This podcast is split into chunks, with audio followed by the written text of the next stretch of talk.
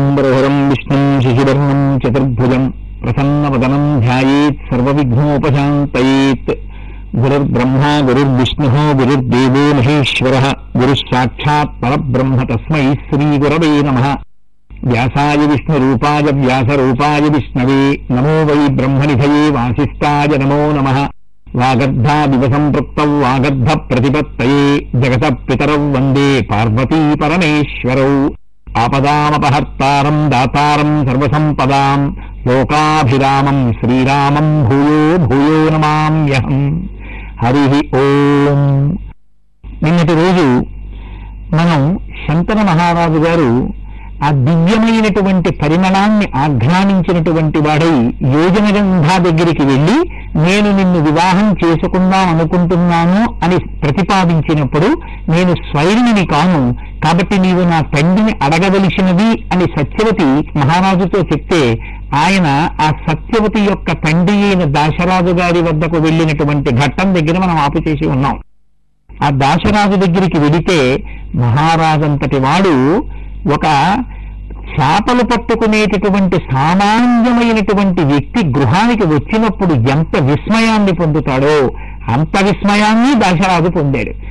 మహారాజా, మీరు నా దగ్గరికి ఏ పని మీద వచ్చారో నన్ను ఆజ్ఞాపించండి, తప్పకుండా నేను ఆ పని చేస్తానన్నాడు. మనుష్యుల యొక్క మన ప్రవృత్తి ఎంత ఆశ్చర్యకరంగా ఉంటుందో చూడండి. మహారాజే తన ఇంటికి వచ్చినందుకు చాలా సంతోషించాడు. ఏది కోరితే అది ఇచ్చేస్తానన్నాడు. మీరు శాసించండి, నేను దాన్ని అవదలదాలుస్తానన్నాడు. కానీ నిజంగా అడిగేటప్పటికీ ఇంకోలా మాట్లాడతాడు.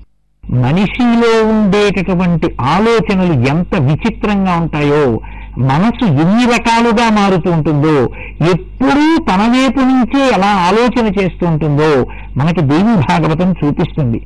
రాజుని చూడగానే అన్నాడు, దృష్ట్వాన్ నృపతి మాయాంతం దాశోతి విస్మయం గతః ప్రణామం నృపతే కృత్వా కృతాంజలిరభాషత. ఆయన్ని చూసి ఆ శంతనుడు ఇంటికి రాగానే రెండు చేతులు ఇలా కలిపి అంజలి ఘటించి నమస్కరించినటువంటి వాడై మీరు ఎందుకు వచ్చారో నన్ను ఆజ్ఞాపించండి అన్నాడు. ఆజ్ఞాం దేహి మహారాజా అన్నాడు. మీరు ఆజ్ఞాపించండి, నేను చేసేస్తానన్నాడు. నిజంగా మహారాజు ఆజ్ఞాపించిన తరువాత కాదనడం రాజశాసన తిరస్కారమేగా. కానీ అవకాశాన్ని సద్వినియోగం చేసుకోవాలనేటటువంటి వ్యక్తి యొక్క మనసు వెంపర్లాట వ్యగ్రతని మనకి ఈ ఘట్టం ఆవిష్కరిస్తుంది. తీరా శంతన మహారాజు నోరు విప్పి అడిగాడు, నీ కుమార్తె అయినటువంటి ఈ సత్యవతీదేవిని నేను వివాహం చేసుకుందాం అనుకుంటున్నాను అన్నాడు. అప్పటికే దాశరాజుకి తెలుసు ఈయనకి పూర్వం ఒక భార్య ఉందని, ఆ భార్య వలన ఒక కుమారుడు జన్మించాడని, ఆ కుమారుడు వశిష్ఠుడి యొక్క ఆశ్రమంలో సకల విద్యలను అభ్యసించాడని, ఆయన మహానుభావుడైనటువంటి పరశురాముడి దగ్గర విధి విద్యనంతటినీ నేర్చుకున్నాడని, అరివీర భయంకరుడని పరమ ధర్మాత్ముడని తెలుసుకుని ఉన్నవాడు. పెద్ద కుమారుడు ఉండగా సకల గుణాభిరాముడై ఉండగా అంత గొప్ప ప్రజారంజకుడై ఉండగా ఇప్పుడు సత్యవతీదేవిని స్వీకరించినా ఆమెకు కుమారుడు కలిగినా రాజ్యం మాత్రం రాదు.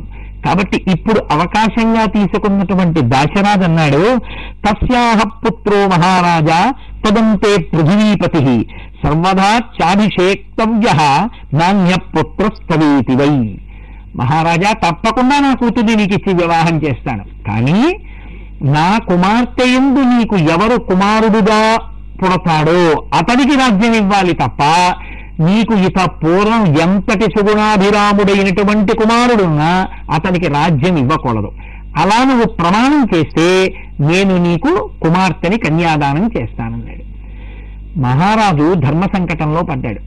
కోరుకున్న యువతి ఒక పక్క, ఎదిగొచ్చి పరమధర్మాత్ముడైనటువంటి కొడుకు ఒక పక్క, రామాయణంలో దశరథ మహారాజు గారు కైక అడిగినటువంటి రెండు వరముల చేత నిగ్రహంతో పడి కైకకు వరములు ఇవ్వకుండా ఉండలేక రామచంద్రమూర్తిని అరణ్యవాసానికి ప్రేరేపించడానికి సిద్ధపడినప్పటికీ అత్యంత ప్రియపుత్రుడైన రాముణ్ణి విడిచిపెట్టలేక కైకమ్మ మాట కాదనలేక ఒక ఎద్దు ముందు ఉన్నదానికి బండి చక్రానికి మధ్యలో పడి నలిగిపోతున్నట్టుగా నలిగిపోయిన దశరథ మహారాజులాగే నలిగిపోయాడు ఈయన కూడా.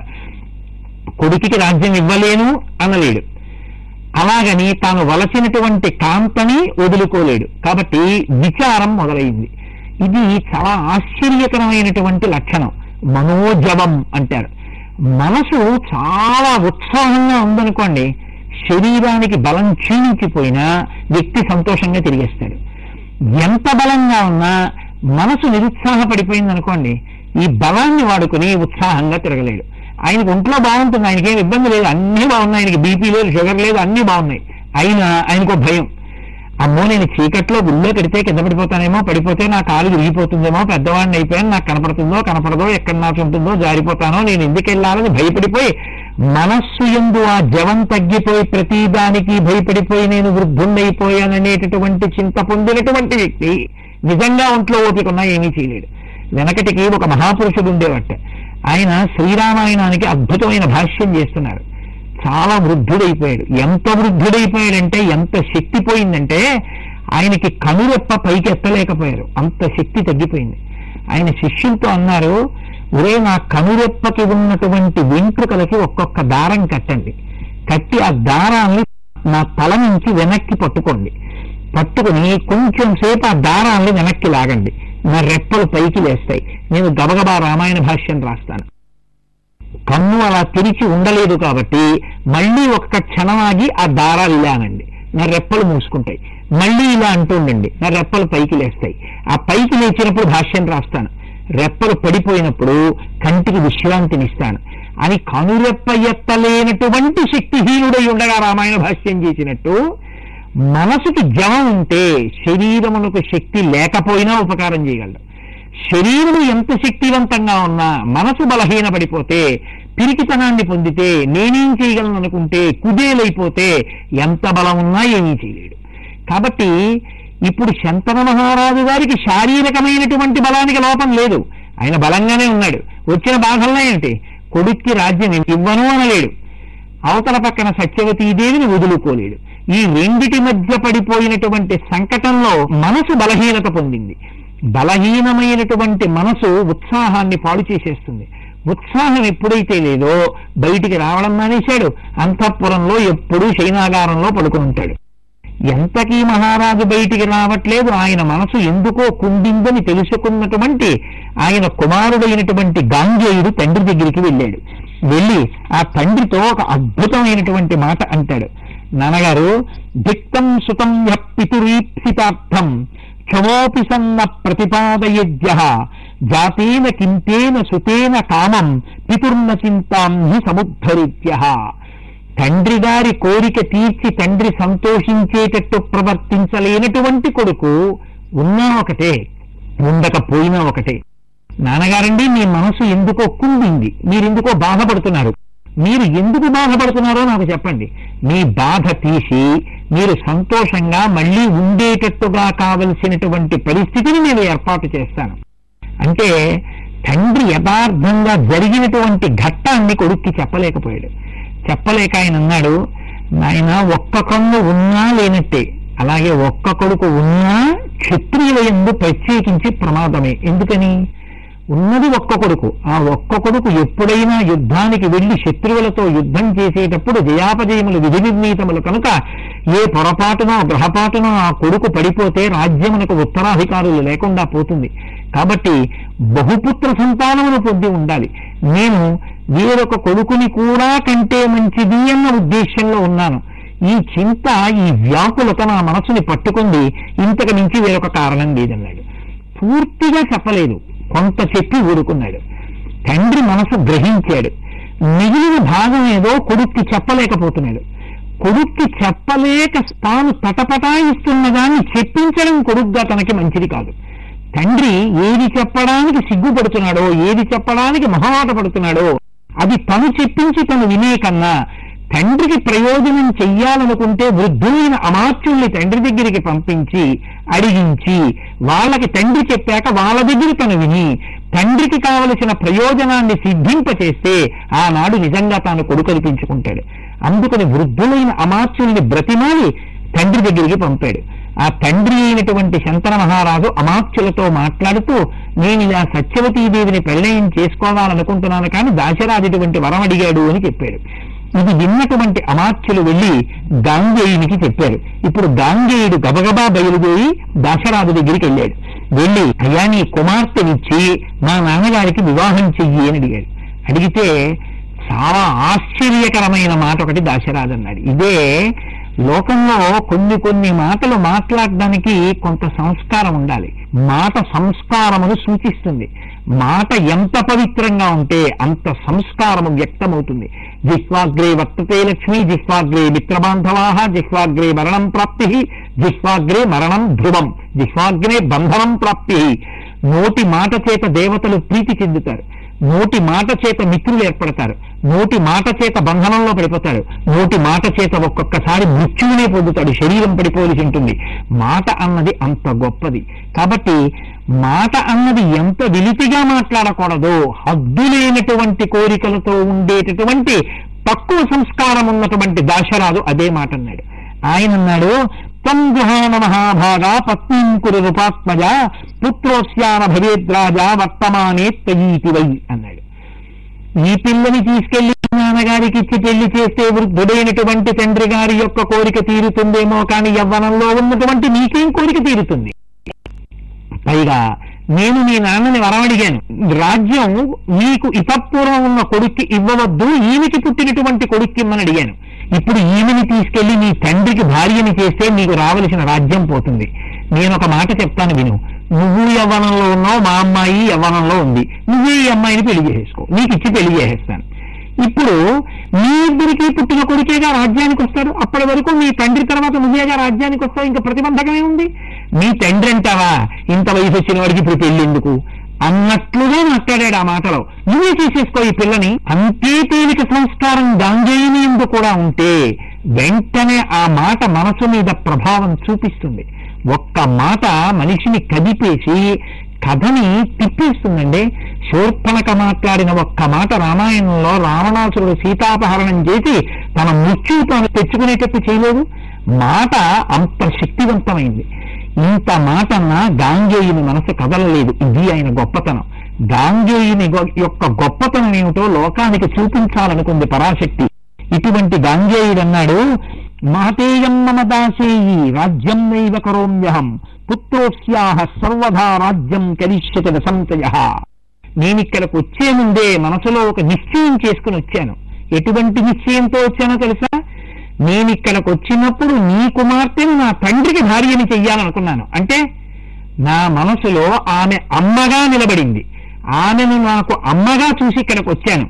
ఇక్కడికి వచ్చిన తరువాత నీవన్న మాట వల్ల నాకేదో కలిసి వస్తుందనుకుని భార్యగా స్వీకరించడం అంటే తల్లిగా భావించిన దాన్ని భార్యగా స్వీకరించవలసినటువంటి అగత్యముతో కూడినటువంటి బుద్ధిహీనుడనైన వాడను కాను.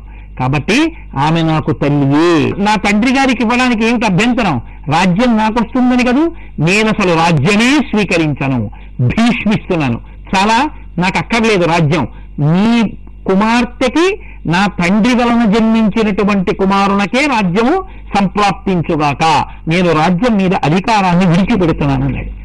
కానీ దాశరాజుకి ఎంత విచిత్రమైన ఆలోచన సరిలో చూడండి. ఆయన అన్నాడు, సత్యం వాక్యం మయా జ్ఞాతం పుత్రస్తే బలవాన్ భవేత్, సోపి రాజ్యం బలాన్ను సంగృహీయాదితి నిశ్చయ.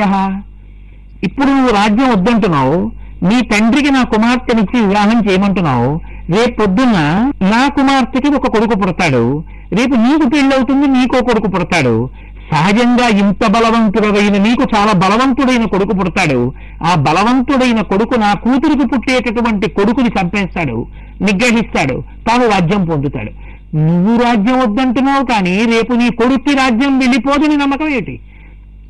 పెద్ద కొడుకు కొడుకు కాబట్టి ఆయనకి రాజ్యాధికారం ఉందంటే అప్పుడు నా కూతురికి పుట్టిన కొడుకు ఏమైపోవాలి? ఈ ప్రశ్న వేశాడు. అంటే గాంగేయుడు అన్నాడు, నదార సంగ్రహం నూనం కరిష్యామి సర్వధా, సత్యం మే వచనం తాత మయా భీష్మ వ్రతం కృతం. నేను భీష్మిస్తున్నాను అంటే పట్టుపడుతున్నాను. ఆయన భీష్మించేశాడు రా అంటాడు. భీష్మించేశాడంటే పట్టు వదులు అని రెండు మాటలు ఉన్నాయి మనకి లోకంలో. అందుకే పట్టు వదులు లేదండి ఆయన దగ్గర అంటారు. పట్టు పట్టడం మంచిదే ఒక ధర్మం కోసం, కానీ మళ్ళీ అదే పట్టు ధర్మం కోసం వదిలేయాలి.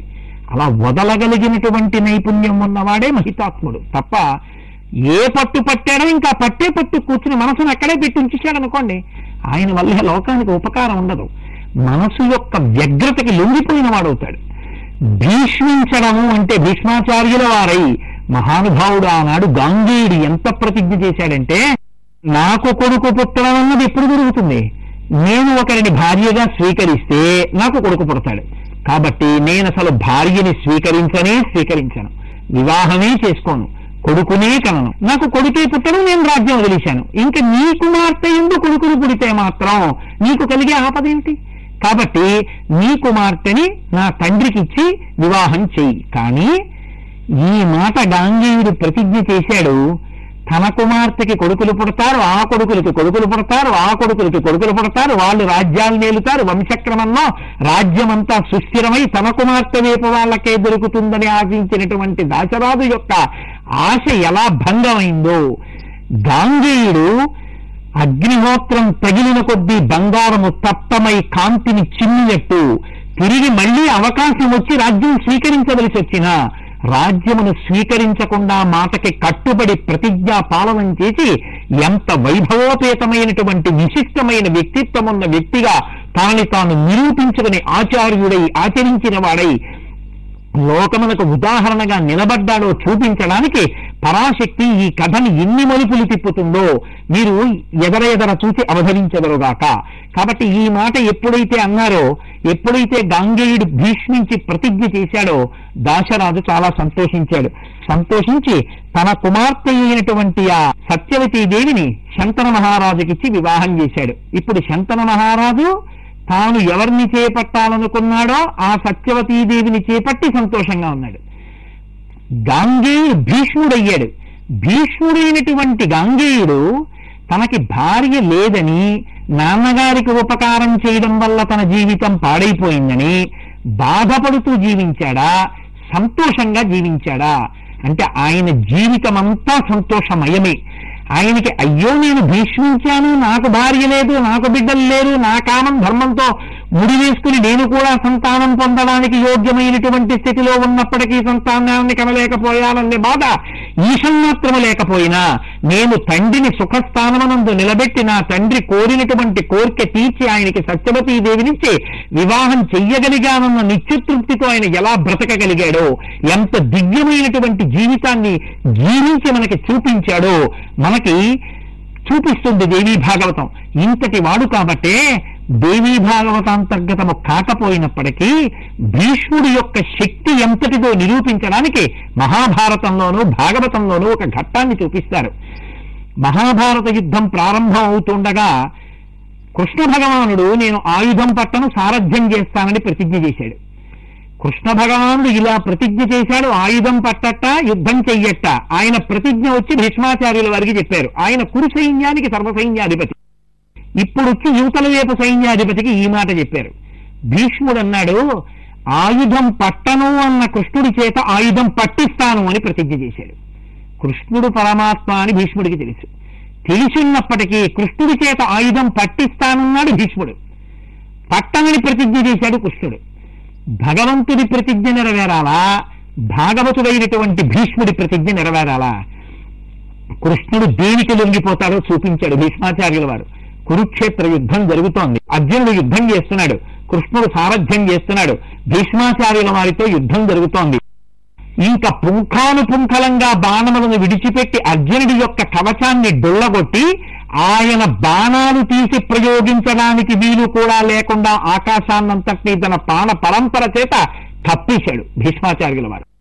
తనని నమ్ముకున్నవాడు, తన వెనక రథంలో ఉన్నవాడు, తనని నమ్ముకుని యుద్ధానికి వచ్చినవాడు తాను సారథ్యం చేస్తుండగా ప్రతిద్వంద్వి మీద యుద్ధం చెయ్యలేక భీష్మాచార్యులు స్వచ్ఛంద మరణం వరంగా పొందినవారు కాబట్టి ఆయనని నిగ్రహించలేక తనకి ఇంత గాంధీవమున్నా, 2 అక్షయబాణ తూణీరములున్నా బాణములను భీష్ముడి మీద ప్రయోగించలేక కుంగి నిలబడిపోయినటువంటి అర్జునుడిని చూసి తనని నమ్ముకున్న అర్జునుడు యుద్ధం చెయ్యలేకపోతున్నాడన్న భావన వ్యగ్రతతో కృష్ణుడు తన ప్రతిజ్ఞని తాను మరిచిపోయాడు. కుప్పించి ఎగసిన కుండలంబుల కాంతి గగన భాగం బెల్ల కప్పికొనగా ఉరికిన నోర్వక నుదరంబులూనున్న జగములవే గుణ జగతి కదుల చక్రంబు చేబట్టి చనుదించురయమున పైనున్న పచ్చని పటముదార నమ్మితి నాలా ఉనగుబాటు చేయకు మన్నింపుమని క్రీడి మరల దిగువ కరికి లంఘించు సింహంబు కరణి మెరసి నేడు భీష్ముని చంపుదు నిన్ను కాతు విడువు మధ్యున యటంచు మధ్య శిఖవృష్టి తెరలి చనుదించు దేవుండు దిక్కునాకు అని చెప్పుకున్నాడు భీష్ముడు. ఆయన ఆ రోజున అర్జునుడి మీద అంత బాణ పరంపర విడిచిపెడితే అర్జునుడిని రక్షించుకోవడం కోసమని తాను చేసిన ప్రతిజ్ఞ తాను మరిచిపోయి కృష్ణ భగవానుడు చేతిలో చక్రం పట్టుకుని భీష్ముడిని చంపేస్తానని రథం నుంచి కిందకి దూకేశాడు. కుట్టించి ఎగసిన కుండలం ఉలకంతి గగన భాగం బెల్ల కప్పికొనగా ఆ కృష్ణుడు ఒక్కసారి రథం నుంచి దూకితే ఆయనకి చెవులకు పెట్టుకున్నటువంటి కుండలములు ఇలా కదిలితే వాటి కాంతి చేత ఆకాశం అంతా కప్పబడింది. కుప్పించి ఎగసిన కుండలంబుల కాంతి గగన భాగం బెల్ల కప్పికొనగా ఉరికిన నోర్వక నుదరంబులోనున్న జగముల వేగున జగతి కదుల సమస్త లోకములు ఆయన కడుపులో ఉంటాయి. అందుకని ఆయన ఒక్కసారి దూకగానే కడుపులో ఉన్నటువంటి జగములన్నీ కదిలిపోయాయి.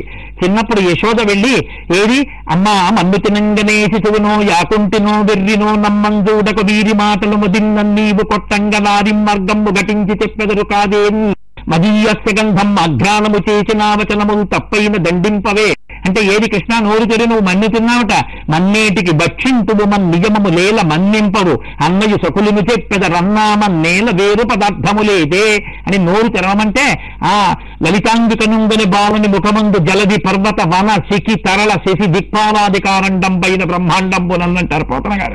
ఆ కృష్ణ పరమాత్మ యొక్క కడుపులో అన్ని బ్రహ్మాండములను భూలోకాన్ని నందవ్రజాన్ని తనని నందుని కూడా చూసినటువంటి యశోద ఆశ్చర్యపోయి కలయో వైష్ణవమాదియో ఇతర సంకల్పార్థమో సత్యమో తలపన్నేరక జన్మదానో యశోదాదేవి కామో పరస్థలమో బాలకుడింత ముఖస్తంభై అజాండంబు ప్రజ్వలమయ్యుంబుటకి ఏది హేతువు మహాశ్చర్యంబు చింతింపకన్నని తనకి తాను మర్చిపోయింది ఆ రోజున శ్రీకృష్ణ భగవానుడి యొక్క నోటిలో సమస్త బ్రహ్మాండములను చూసి.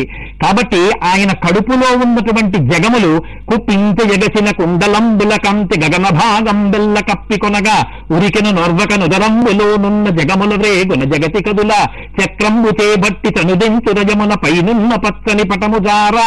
ఆ భీష్ముణ్ణి చంపేస్తానని చక్రం పట్టుకుని పరిగెత్తుకుని వస్తున్నప్పుడు కృష్ణ పరమాత్మ మీద వేసుకున్నటువంటి పట్టు ఉత్తరీయం జారి నేల మీద పడిపోతుంటే అర్జునుడు రథం దిగి పరిగెత్తుకుంటూ కృష్ణుడి వెనకాతల వచ్చి అయ్యో అయ్యో బావా బావా అర్జునుడు యుద్ధరంగంలో నిలబడి యుద్ధం చెయ్యలేకపోతే భీష్మాచార్యుల వారు వేసినటువంటి బాణాలకి ఉపసంహారం చెయ్యలేకపోతే కృష్ణ పరమాత్మ ఆయుధం పట్టమని ప్రతిజ్ఞ చేసినటువంటి వాడు ఆయుధాన్ని పట్టుకుని అర్జునుడిని రక్షించవలసి వచ్చింది అని రేపొద్దున్న లోకమంతా చెప్పుకుంటే నాకు సిగ్గుచేటు కదా బావా బావా సురక్షణ చక్రాన్ని విడిచిపెట్టు విడిచిపెట్టు అని మన్నింపు అని చెప్పి ఆ అర్జునుడు వెంటబడుతుంటే ఆ రోజున మధ్య శిఖవృష్టి తెరలి తనుదించు దేవుండు దిక్కు నాకు నన్ను నమ్ముకున్నటువంటి అర్జునుడు నా వెనక రథంలో ఉండగా నువ్వు భీష్మాచార్య ఇన్ని బాణములు వేసి నా శిష్యుడైన అర్జునుడిని ఇంత కష్టపెట్టావు కాబట్టి నిన్ను నేను చంపేస్తానని ఆ రోజున ఏనుగు మీద ఉరికేటటువంటి సింహము ఎలా ఉరుకుతుందో అలా రథం నుంచి దిగి పరిగెత్తుకుంటూ వస్తూ